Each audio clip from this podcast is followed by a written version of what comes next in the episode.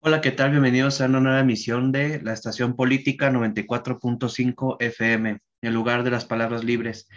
Vamos a hablar de un tema que es muy común en nuestra sociedad, lo hemos escuchado en, en noticias, eh, y este fenómeno del que vamos a hablar pues es la corrupción. Hemos visto recientemente y, a lo largo de, de, de, los últimos años cómo la corrupción se ha manifestado en, en la política, con los altos funcionarios públicos y demás y por lo tanto le ha dado una connotación negativa a la política. En este episodio nos acompañan, como siempre, el compañero Elías y nuestro compañero Fernando de la licenciatura en Ciencias Políticas. Para eso, eh, quisiera empezar con una definición sobre qué es la, la corrupción, qué es este fenómeno, y pues podemos definirla como aquel abuso del poder para beneficio propio, el cual se puede clasificar a gran escala, a menor escala y política y este va a depender según la cantidad de los fondos perdidos y en el sector en el que se produzca para poder definir la corrupción. Porque claro, puede existir corrupción eh, no solamente en el sector público, sino en el sector privado y depende pues la escala, ¿verdad? En este caso nos queremos enfocar un poquito más en la corrupción política. Para eso quisiera preguntarle al, al compañero Elías, ¿qué podemos entender por, por, la, por la corrupción política y cómo la podemos ver en, en nuestra sociedad, ¿no? Más allá de, de, lo que he mencionado un poquito, compañero. Sí, compañero Oscar. Sí, pues como sabemos, este, ya con la definición que nos dabas, pues y ahorita entendiéndolo como un problema público y que este es un problema tanto social como político, ¿no? Es lo que involucra el ámbito público y que esta vez pues se relaciona con el Estado y con la misma sociedad. Eh, sabemos que en México pues ya tenemos una larga tradición histórica, este, socio política acerca de casos de corrupción, ¿no?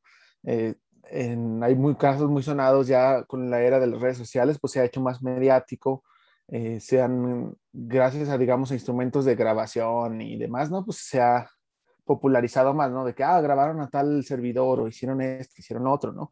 Pero eh, podemos retomar estos actos desde mucho antes, ¿no? Y yo creo que para entender la corrupción en el ámbito público hay que retomarnos un poquito desde la propia formación del sistema este, político mexicano, ¿no? Tenemos un sistema político muy siugénesis en la que pues, el, nuestras propio desarrollo histórico pues ha creado cierta corrupción endémica, ¿no? Podríamos decirlo, en el ámbito, tanto en el ámbito público y como privado.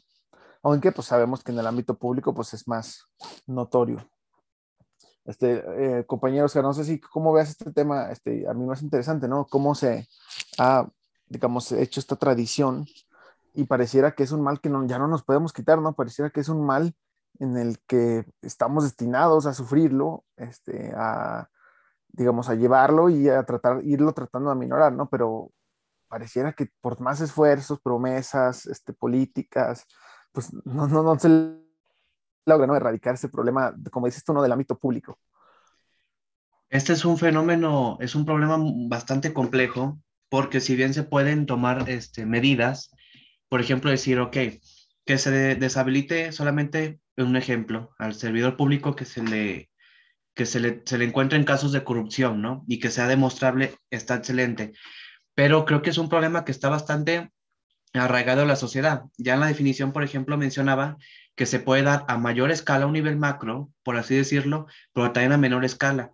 Y porque también podemos ver como corrupción aquellas personas, un ejemplo pues cotidiano que quizá lo, hayamos visto en algún momento, que hay personas que, por ejemplo, piden subsidios de, o ayudas públicas, no, no, no sé, que cierta beca, que cierta ayuda, cuando en realidad no la necesitan. Y es una corrupción que también está creciendo el individuo como parte de la sociedad. Y es un fenómeno arraigado. Entonces, eh, la mentalidad que muchas veces tenemos es, si, si los políticos que están arriba están haciendo corrupción, ¿por qué yo no? Entonces es un problema que se está eh, haciendo de cierta manera cultural y, es más difícil tomar medidas para desarraigarlo. Aparte de esta, de la situación que mencionaba de deshabilitar al servidor público, incluso esos esfuerzos serían un, tanto eh, cortos para desarrollar el problema dentro de las instituciones públicas, porque hay que tomar en cuenta que eh, se puede seguir reproduciendo el fenómeno de la corrupción, pero ahora con otros personajes, ahora con nuevas estrategias dentro de las instituciones públicas y por lo tanto se encuentran ante una dificultad, ¿no? Eh, compañero Fernando, ¿cómo consideras este, este, este fenómeno de la corrupción, pues que es un tanto, un tanto complejo? Gracias, Oscar. Gracias, Elías. Eh, primero, yo quiero empezar diciendo que yo estoy un poquito en desacuerdo con, con una parte de lo que han mencionado hasta ahorita, compañeros. Yo sí creo que la corrupción es un mal que ya está muy marcado en nuestra sociedad pero yo creo que sí está un poquito mal atribuirle este problema a la cultura de la sociedad. También eh, creo que mencionaban que uno de los grandes problemas es que si hay esfuerzo, que hay, se toman medidas para combatir la, la, corrupción, pero yo, yo la verdad, digo, como mexicano, yo, es, yo lo veo de otra forma. Yo creo que en este último eh, bueno, esta parte de gobierno que llevamos con, esta nueva administración presidencial, yo en lo personal creo que no se ha atacado el problema de la corrupción. Se menciona mucho, pero es muy diferente que se mencione a que de verdad se esté combatiendo. Y bueno, ya mencionaron un poco ustedes definiciones eh, para que la audiencia pueda entender el, concepto de una manera más completa. Ahora vamos a lo práctico. Eh, en ese sexenio, yo creo que si de algo se ha, distinguido es que no, no combate la corrupción cuando no les conviene. Y digo, nosotros que estamos estudiando ciencias políticas, que también este, algún día queremos ser investigadores o querer crear conocimiento nuevo, eh, no sé si ustedes, compañeros, recuerdan, también para, para el, el público que el caso de los 34 científicos del CONACIT que la fiscalía estaba persiguiendo por un supuesto desvío de recursos. El problema aquí fue que si hacemos ese contraste con otros casos que han ocurrido en, este gobierno, pues la verdad es que vemos que el enfoque de esta administración se está centrando a un grupo de personas que a lo mejor no se les ha comprobado, a estos científicos que a lo mejor no se les comprobó el, el desvío, pero tenemos otros personajes como, como Emilio Lozoya, como el mismísimo hermano del presidente López Obrador, como el director de la CFE, Manuel Barlet. Y son estos casos que también son muy controversiales que no se persiguen. Entonces yo, yo aquí hago como que la, la pregunta abierta a nuestro foro, pues digo que reflexionen, ¿no? ¿Dónde están las prioridades de, pues de, cómo se está combatiendo, ¿no? La corrupción. Ok, muchas gracias, compañero.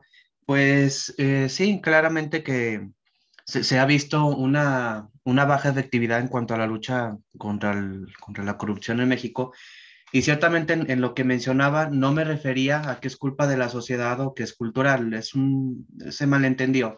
Simplemente quise ejemplificar que se hace eh, un hecho cultural, se va arraigando, porque no se trata de culpables, si es de arriba o de abajo, que ciertamente pues la tendencia viene de arriba, pero se tratan de hechos y cómo se están manejando.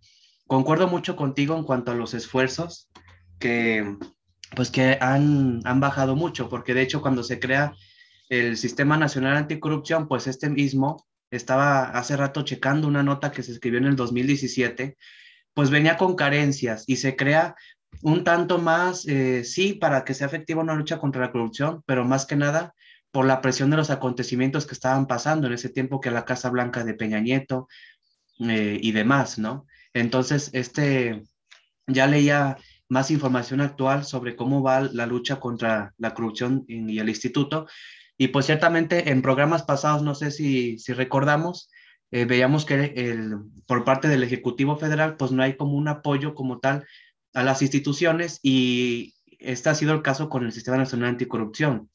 Le hace falta un apoyo político y no lo, no lo no ha existido. Entonces, eh, se crea aquí una indiferencia hasta, hacia el Sistema Nacional Anticorrupción y no, y no se le da como un mayor potencial para que este órgano tenga eh, una funcionalidad más eh, este, eficaz.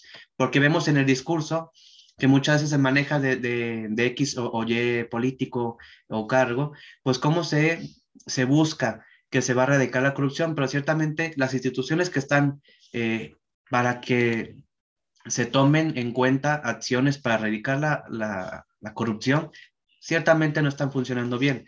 Por ejemplo, en la plataforma digital nacional es en, este espacio donde se reportan las sanciones que se ejercen a diversas dependencias con casos de corrupción. Vamos checando cifras. 2017 hubo 197 sanciones, pero fíjense cómo, va, cómo disminuyó. En 2020 solamente 3 y en 2021 aumentó ligeramente a 5. Y las causas han sido el incumplimiento en presentación de la declaración patrimonial o negligencia administrativa. Entonces, eh, vemos así, aquí como que está habiendo una, una gran falla, porque ciertamente la corrupción ha aumentado, aunque la percepción en, en cierta medida ha disminuido en, eh, en, en, cuanto a los lugares, a la posición que tiene México en el marco internacional, los ciudadanos, según con datos del INEGI, han seguido viendo que existen y han reportado que hay casos de corrupción en los diversos ámbitos en los que los ciudadanos se desempeñan.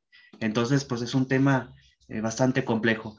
Compañero Elías, ¿qué nos puedes comentar al respecto sobre, sobre este tema tan complejo y tan, tan delicado? Sí, claro, y es que yo creo que también hay que abordarlo desde un punto de vista, digamos, ético, porque a lo que voy, muchas veces los actos de corrupción o lo que se ve como a un mal uso de recursos públicos o actuar de algún servidor público, pues realmente puede ser que se haga en el marco legal, ¿no? O sea, realmente no hay un marco normativo en el que se sancione, digamos, tal acción. Entonces, técnicamente, aunque a ojos de la sociedad y de las personas afectadas, pues esté actuando mal, realmente él puede decir, no, ¿sabes qué? Pues es que estamos haciendo legal, ¿no? Se hizo bajo procedimientos legales, ¿no?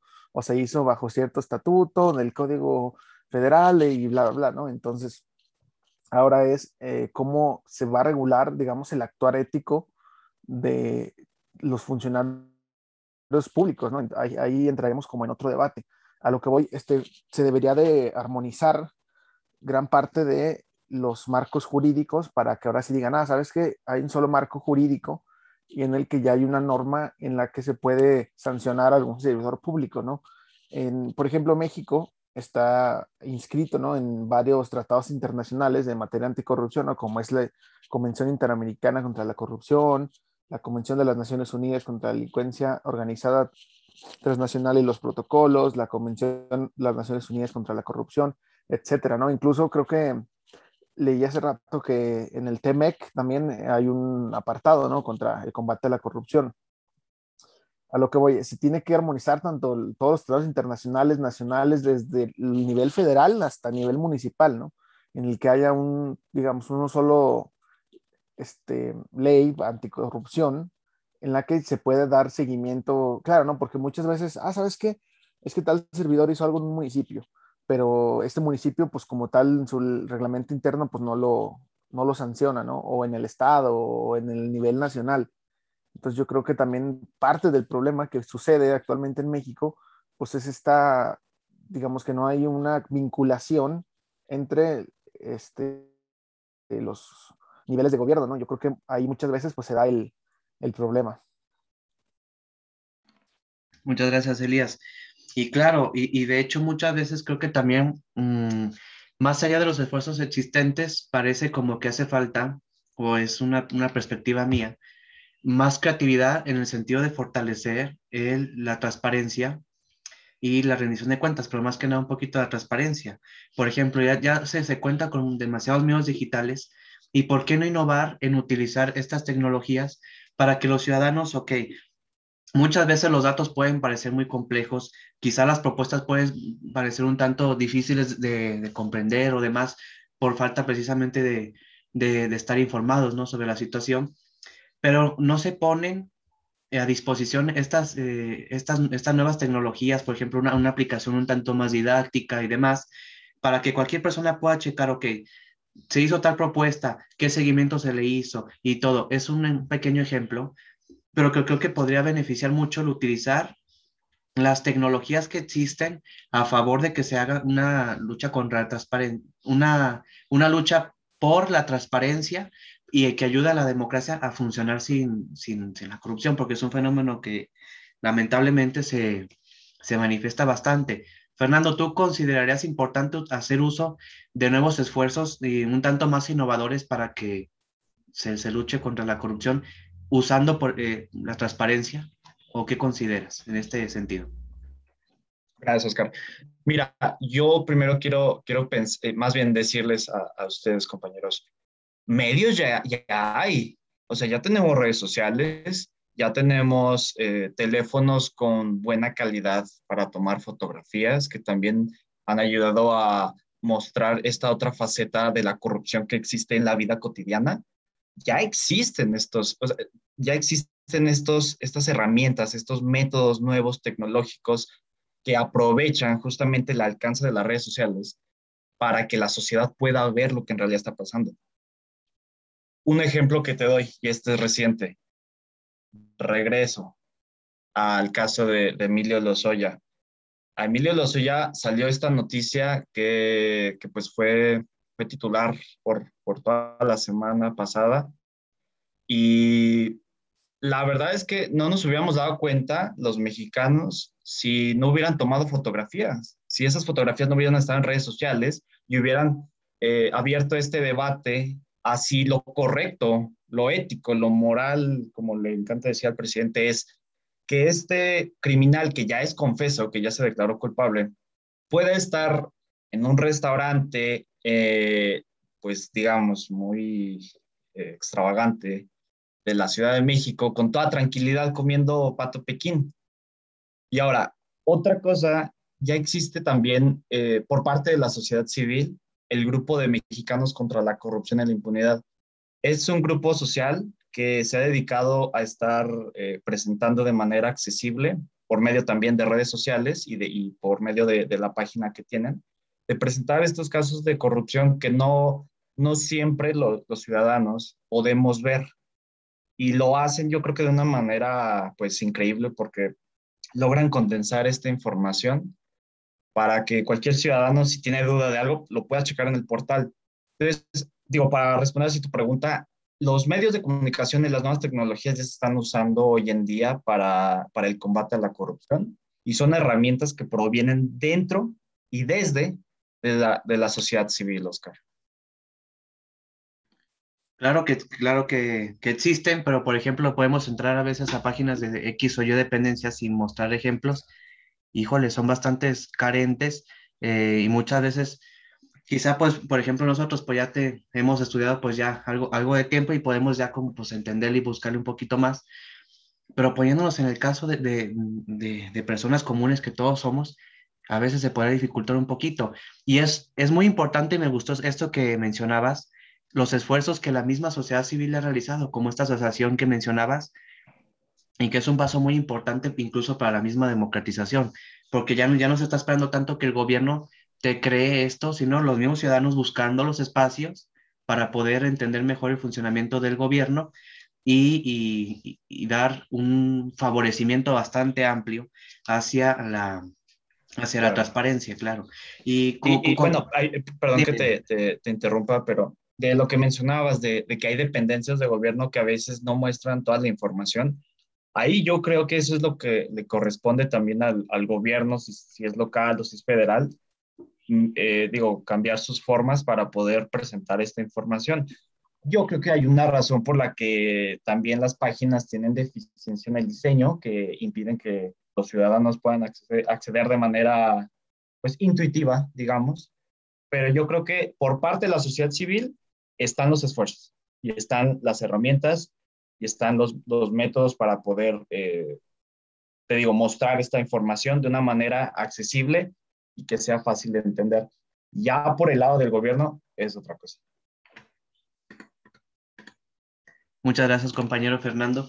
Y bueno, voy a regresar un poquito a lo que mencionaba sobre el Sistema Nacional Anticorrupción, que va ligado un poquito a lo que mencionabas hace, hace algunos minutos, que pues sí, al sistema nacional, eh, que es el caso, la institución más visible de la lucha contra la corrupción, pues podemos ver que le hace falta un respaldo político por parte, sea del Ejecutivo o Legislativo, pero sin embargo, este ha logrado seguir este, avanzando. Por ejemplo, eh, había checado hace, hace buen momento que el Comité Coordinador ha propuesto a lo largo del tiempo importantes eh, leyes de transparencia, la Secretaría Ejecutiva ha precisamente buscado el desarrollo de tecnología que facilite la coordinación entre las diversas entidades anticorrupción que existen en los tres niveles de gobierno y, y algo muy bastante importante, el Comité de Participación este, Ciudadana, ¿verdad?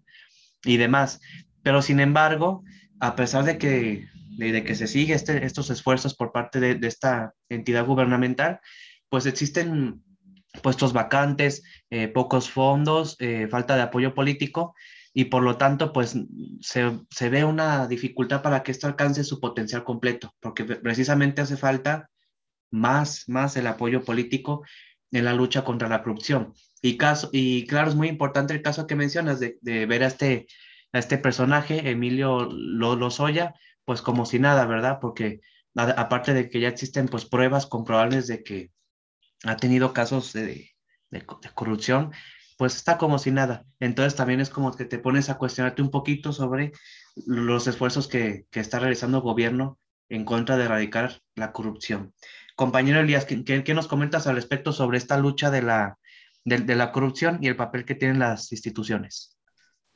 Eh, pues mira, yo, yo, lo que le quería comentar a Fernando es que sí está bien, se pueden usar estas herramientas, hay fotos, videos, ya de personas este, recibiendo dinero y demás, ¿no? Pero realmente cuando este peso, digamos, de la opinión pública se convierte realmente en algo efectivo, ¿no? O sea, Exacto. cuántas personas no les han sacado videos y pues ahí siguen, ¿no? O cuántas personas no sacan fotos y pues ahí siguen. Y muchas veces este tipo de recursos solamente se usan para elecciones, ¿no? ¿Cuántas veces antes de las elecciones, cuántos videos y fotos no sacan? Pasan las elecciones y como si nada hubiera pasado, nadie recuerda nada, ¿no? Solamente sí, se claro. dio un uso político.